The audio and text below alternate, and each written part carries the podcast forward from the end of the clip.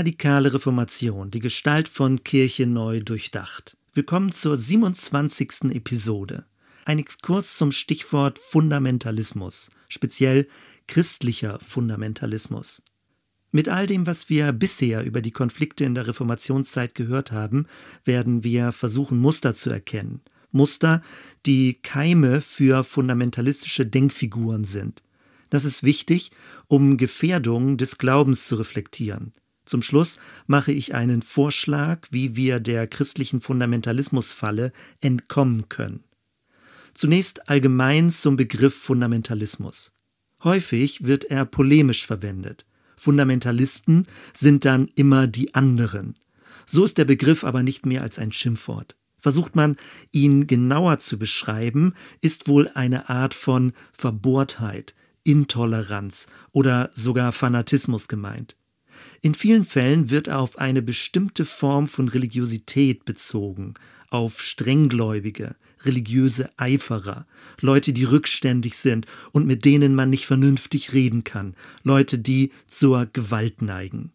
Manch einer kommt sogar zu dem Schluss, dass deswegen Religionen an sich das Problem wären, insbesondere die monotheistischen Religionen, also diejenigen, die behaupten, Gott ist einer und die deswegen angeblich nichts neben sich bestehen lassen können. Wer ein bisschen auf Spurensuche geht, findet, dass der Begriff Fundamentalismus auf eine christliche Bewegung Anfang des 20. Jahrhunderts zurückgeht. Dort wurden sogenannte Fundamentals formuliert, zum Beispiel die Irrtumslosigkeit der Heiligen Schrift. Es war eine Gegenbewegung zur modernen historischen Relativierung der Bibel. Häufig wird dieses Themenfeld auch mit einer konservativen Sexualmoral oder mit der Ablehnung der Evolutionslehre in Verbindung gebracht. Erst Ende des 20. Jahrhunderts wurden Phänomene rund um das Thema Fundamentalismus genauer erforscht. Bis heute gibt es keine eindeutige Definition. Hervorgehoben wird aber, dass nicht schon deswegen eine Überzeugung fundamentalistisch sei, nur weil sie rückständig, bibelgläubig und dialogunfähig daherkommt. Vielmehr geht es um eine Kombination aus religiöser Letztbegründung und politischer Durchsetzungsmacht. Wenn also die eigene Weltsicht als die einzig wahre verstanden wird und anderen mehr oder weniger aufgezwungen werden soll. Gemeint ist eine Art von Religiosität, die den totalen Zugriff auf die vorhandene Welt beansprucht. Zugriff zunächst einmal im Sinne einer Deutungshoheit, also als umfassenden Begründungsrahmen für alles Denken, Fühlen und Handeln. Zugriff dann aber auch schrittweise auf die Ressourcen und die Gestaltung dieser Welt. Das führt auf kurz oder lang natürlich zu heftigen Konflikten. Religiöse Konflikte sollen die schlimmsten sein, sagt man, weil es dabei immer um alles oder nichts geht, um das Absolute, Wahre, Ewige. Und während ich diese Sätze formuliere, läuft schon der innere Erinnerungsfilm in Bezug auf die Reformationszeit ab. Hass auf die Priesterhierarchie der katholischen Kirche, religiöser Streit um die richtige Auslegung der Bibel, Machtkämpfe zwischen Fürsten und Kaiser, Gebietsansprüche, Verweigerung von Zehntenabgaben, Vertreibung und Hinrichtung Andersgläubiger, Polemik und Diffamierung bis ins Extremste. Und das bevorstehende Endgericht als Begründung für Gewaltanwendung. Man bekommt den Eindruck, nahezu alle Konfliktparteien katholisch, lutherisch, reformiert, täuferisch, schwärmerisch oder wie man sie auch immer bezeichnen mag, waren in gewisser Weise durchtränkt von einer fundamentalistischen Energie. Bevor wir uns das genauer ansehen, einige Hinweise zum Wesen von Religion. Manch einen mag das verwundern, aber jede Religion hat einen Absolutheitsanspruch. Das macht gerade Religion aus. Sie deutet die gesamte Selbst- und Welterfahrung. Religion ist das große Bild oder die gesamte Geschichte von allem. Wenn Religion in ihrem Anspruch nicht absolut und umfassend wäre, hätten wir bloß religiöse Einzelmeinungen, die zusammenhanglos nebeneinander stünden. Man mag dagegen einwenden, dass manche Religionen, wie zum Beispiel der Hinduismus, aus sich heraus tolerant gegenüber anderen religiösen Ansichten seien. Demzufolge könnten dann alle Religionen gleichberechtigt nebeneinander stehen, ohne sich gegenseitig auszuschließen. Wenn man aber genauer hinsieht, wird auf diese Weise religiöse Vielgestaltigkeit zur höchsten Maxime und damit absolut gesetzt. Also, wie man es dreht und wendet, Religion ist der Umgang mit dem Absoluten, Letztgültigen, Umfassenden. Was heißt das für den christlichen Glauben? Christen sind davon überzeugt, dass Gott einer ist. Im Unterschied zum Judentum und zum Islam gehen sie davon aus, dass sich dieser eine Gott in dreifacher Weise offenbart hat. Vater, Sohn und Geist. Die Kernaussage des christlichen Glaubens ist, dass der Mensch Jesus von Nazareth die unüberbietbar sichtbare Verkörperung Gottes in menschlicher Gestalt war.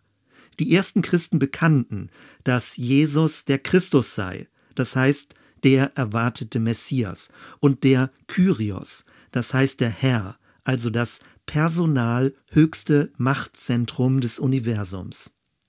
Hier haben wir die Wurzel der christlichen Absolutheit. Bis zu diesem Punkt könnten sicherlich die meisten der unterschiedlichen christlichen Strömungen mitgehen. Wenn darüber hinaus der Sinn von Kirche ist, Jesu Sendung in die Welt aufzugreifen, ihn als Leib Christi zu verkörpern und allen Menschen bekannt zu machen, was heißt das dann konkret? Jemand könnte sagen, lass uns doch einfach tun, was Jesus möchte. Das hört sich zunächst sehr einleuchtend an. Bei genauerem Hinsehen folgt aber die Frage, woher weiß ich, was Jesus möchte?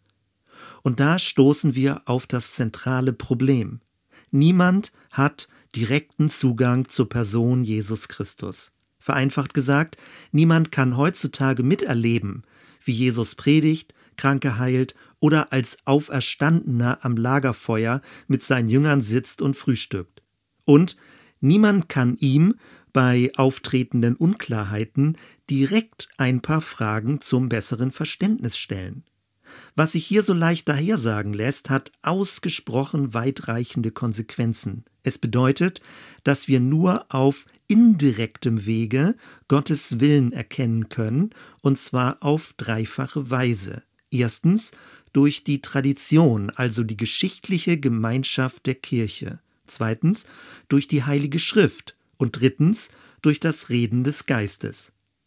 Es ist wichtig, diese Dreiheit für alle weiteren Überlegungen in Erinnerung zu behalten. In Kurzform erstens Gemeinschaft, zweitens Bibel, drittens Geist. Meine Behauptung ist, jeder dieser drei Bereiche ist notwendig, um herauszufinden, was Gottes Wille in Christus ist. Aber keiner der drei Bereiche darf in sich absolut gesetzt oder gegen die anderen ausgespielt werden. Also noch einmal.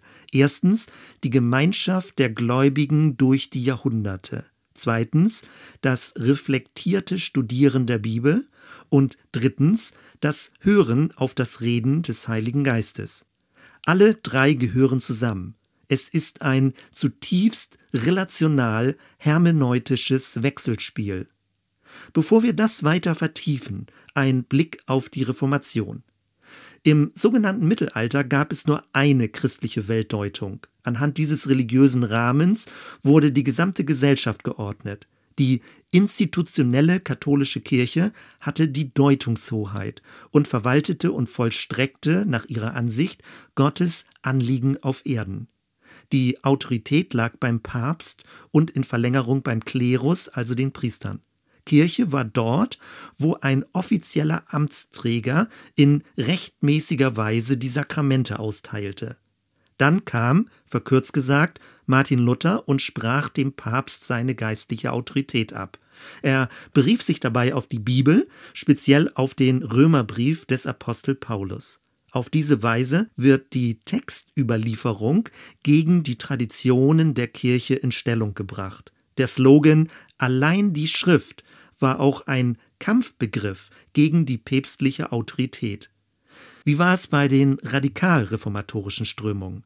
Bereits Andreas Bodenstein von Karlstadt und Thomas Münzer kritisierten die neuen Schriftgelehrten zu Wittenberg. Ihr Vorwurf, anstelle der katholischen Priester würden nun die lutherischen Professoren die Deutungshoheit beanspruchen. Karlstadt und Münzer betonten dagegen, dass das Evangelium Christi auch durch direktes Reden des Geistes in die Herzen der ungebildeten Menschen kommen könne. Luther tat das als Schwärmerei ab.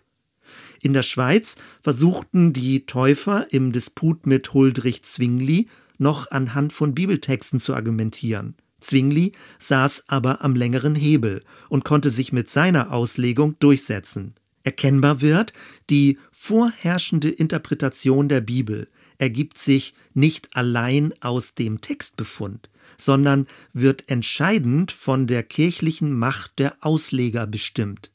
In Bezug auf unsere drei Stichworte Gemeinschaft, Bibel, Geist heißt das Folgendes. Die Reformation wollte zunächst die traditionell christliche Gesellschaft anhand der Bibel reformieren. Als das nicht gelang, kam es zum Traditionsabbruch und führte zur Konfessionalisierung. Luther grenzte sich sowohl zur katholischen Tradition als auch zum geistlichen Schwärmertum ab. Für ihn sollte allein die Schrift gelten. In Kurzform. Die katholische Kirche argumentierte mit dem ersten der drei Bereiche, also mit der geschichtlich-gemeinschaftlichen Tradition der Kirche und der amtierenden Hierarchie. Die evangelischen Kirchen setzten auf den zweiten Bereich und stellten gegen die Tradition das Wort der Heiligen Schrift in ihren Ursprachen und in Kombination mit einer fachlich gelehrten Auslegung. Nur bei den Strömungen der radikalen Reformation finden wir auch Elemente des dritten Bereichs, also Prophetien, Träume und direktes Reden des Heiligen Geistes. Auf diese Weise waren auch gewöhnliche Leute, also der gemeine Mann, beteiligt. Die Betonung von einfachen Geistoffenbarung lässt sich als Widerstand gegen die Übermacht der kirchlichen Tradition und gegen die neue Bevormundung durch evangelische Gelehrte deuten. Welche Ableitungen können wir treffen? Sehen wir uns die drei Bereiche und ihre Gefährdung an. Beginnen wir mit dem zweiten Punkt, die Bibel. Aus säkularer Sicht ist die Bibel eine Sammlung von historischen Texten. Aus gläubiger Sicht ist die heilige Offenbarung. In beide Richtungen kann es zu Extremen kommen. Zum einen wird dann behauptet, dass biblische Texte analog zur liberal-theologischen Tradition allein menschlichen Ursprungs wären, die auf mögliche Gotteserfahrungen hindeuten. Dementsprechend könne die Bibel historisch kritisch bis ins Kleinste kritisiert und analysiert werden. Auf der anderen Seite wird behauptet, dass die Schrift in jeglicher Hinsicht irrtumslos und lückenlos inspiriert wäre. In Verlängerung dazu erhält sie einen quasi gottähnlichen Charakter und wird in sich absolut gesetzt. Nehmen wir als nächstes den dritten Punkt, Reden des Geistes und Hören im Gebet. Aus säkularer Sicht handelt es sich hierbei um bloße Einbildung oder Projektion. Aus gläubiger Sicht redet Gottes Geist direkt zu unserem menschlichen Geist. Wiederum kann es in beiden Richtungen zu Extremen kommen. Zum einen wird dann behauptet, dass Gottes Geist heutzutage überhaupt nicht mehr auf direkte Weise unabhängig vom Wort Gottes zum Menschen redet. Damit werden alle charismatischen Phänomene abgelehnt. Auf der anderen Seite geht man davon aus, dass Prophetien direkte Eingebungen und Träume seien, die nicht hinterfragt werden dürften. Damit wird die Autorität von geistlichen Impulsen absolut gesetzt. Und jetzt noch zum ersten Punkt. Gemeinschaft der Gläubigen und kirchliche Tradition. Aus säkularer Sicht haben wir es bei Kirche nur mit einer soziologischen Größe zu tun. Aus gläubiger Sicht ist Kirche zusammen mit Israel das erwählte Volk Gottes. Auch hier kann es zu Extremen kommen. Die einen sagen dann, Kirche sei in ihrer konkreten Gestalt für die Herausbildung des Reiches Gottes gar nicht nötig. Das Eigentliche ist sowieso unsichtbar. Die anderen betonen, dass die Traditionsgeschichte der Kirche in sich Bedeutung hat und zu einer fortschreitenden Offenbarung gehört.